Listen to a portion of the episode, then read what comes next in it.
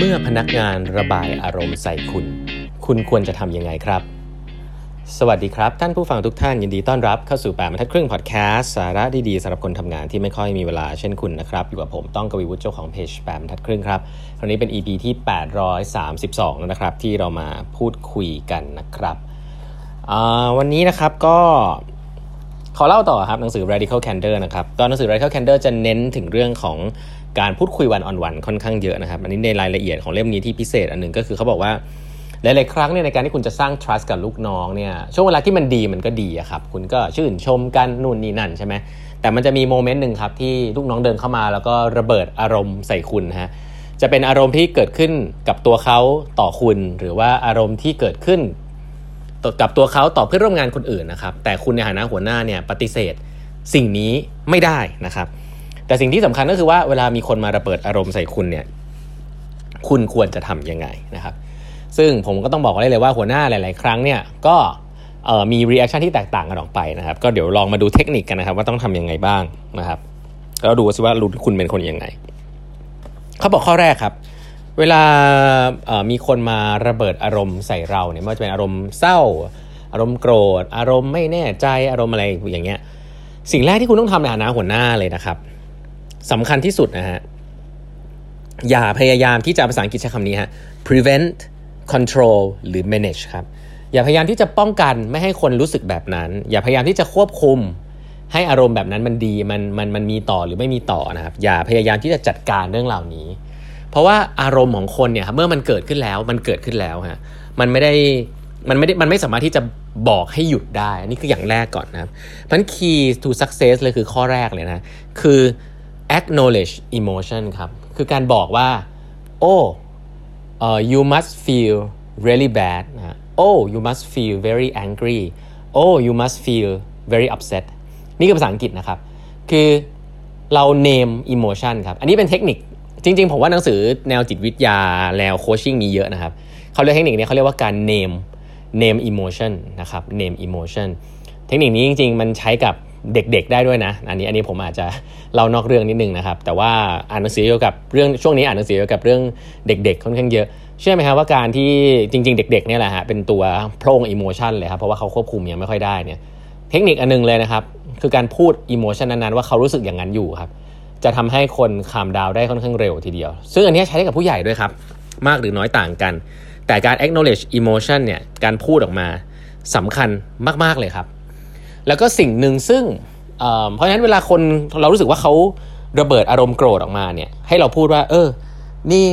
เป็นเรื่องที่น่าโกรธมากๆเลยเนาะคุณคงโกรธมากสินะคุณคงเศร้ามากสินะคุณคงหงุดหงิดมากสินะนี่คือภาษาไทยลองเอาไปใช้ดูฮะเวิร์กไม่เวิร์กก็เอากลับมาบอกกันละกันแต่อันนี้เป็นเทคนิคขั้นสูงเลยนะแล้วก็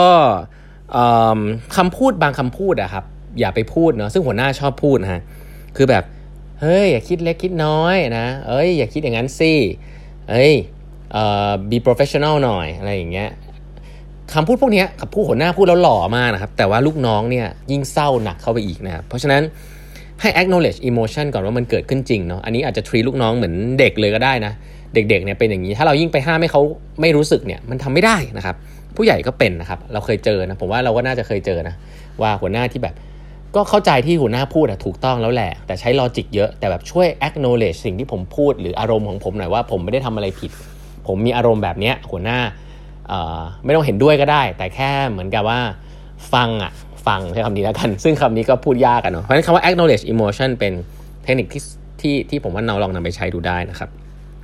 อันถัดไปฮะคือถามคำถามครับคำถามที่ถามได้ดีที่สุดเนี่ย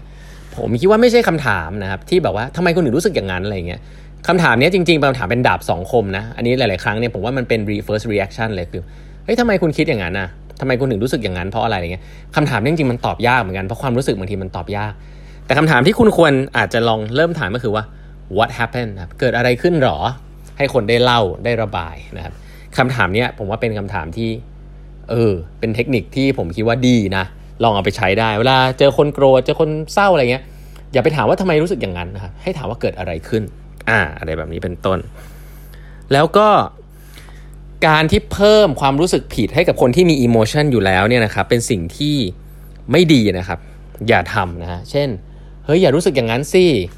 เฮ้ยคุณคิดมากไปหรือเปล่านะไอ้คำพวกนี้เป็นคำที่เพิ่มความรู้สึกผิดให้กับคนที่มีอีโมชันนะครับโดยที่คุณไม่รู้ตัวเพราะคำพูดพวกนี้หัวหน้าชอบพูดอะแต่ว่า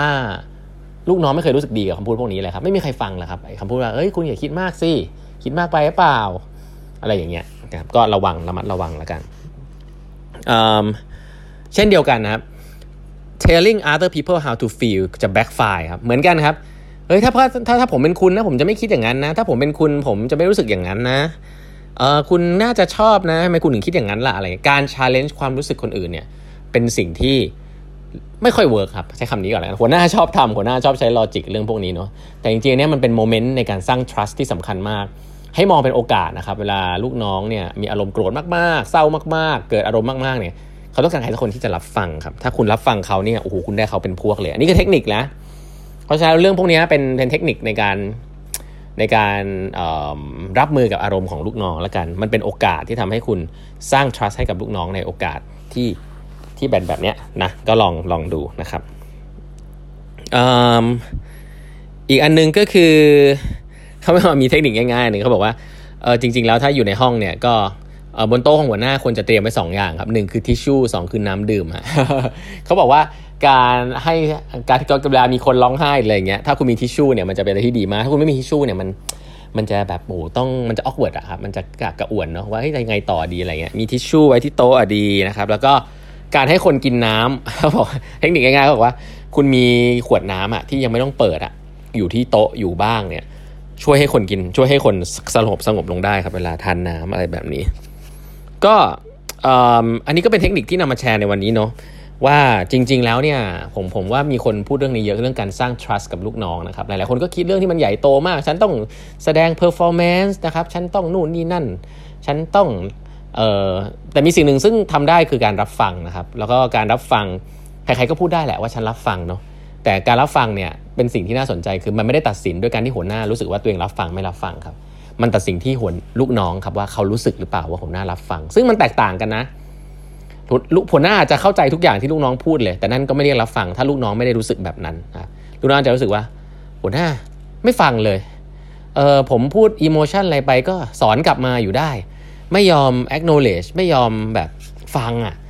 ซึ่งหัวหน้าบอกฟังอยู่ฟังแล้วผมฟังเรียบร้อยแล้วผมประมวลผลเรียบร้อยเร็วมากผมยุ่งมากผมก็แนะนำคุณ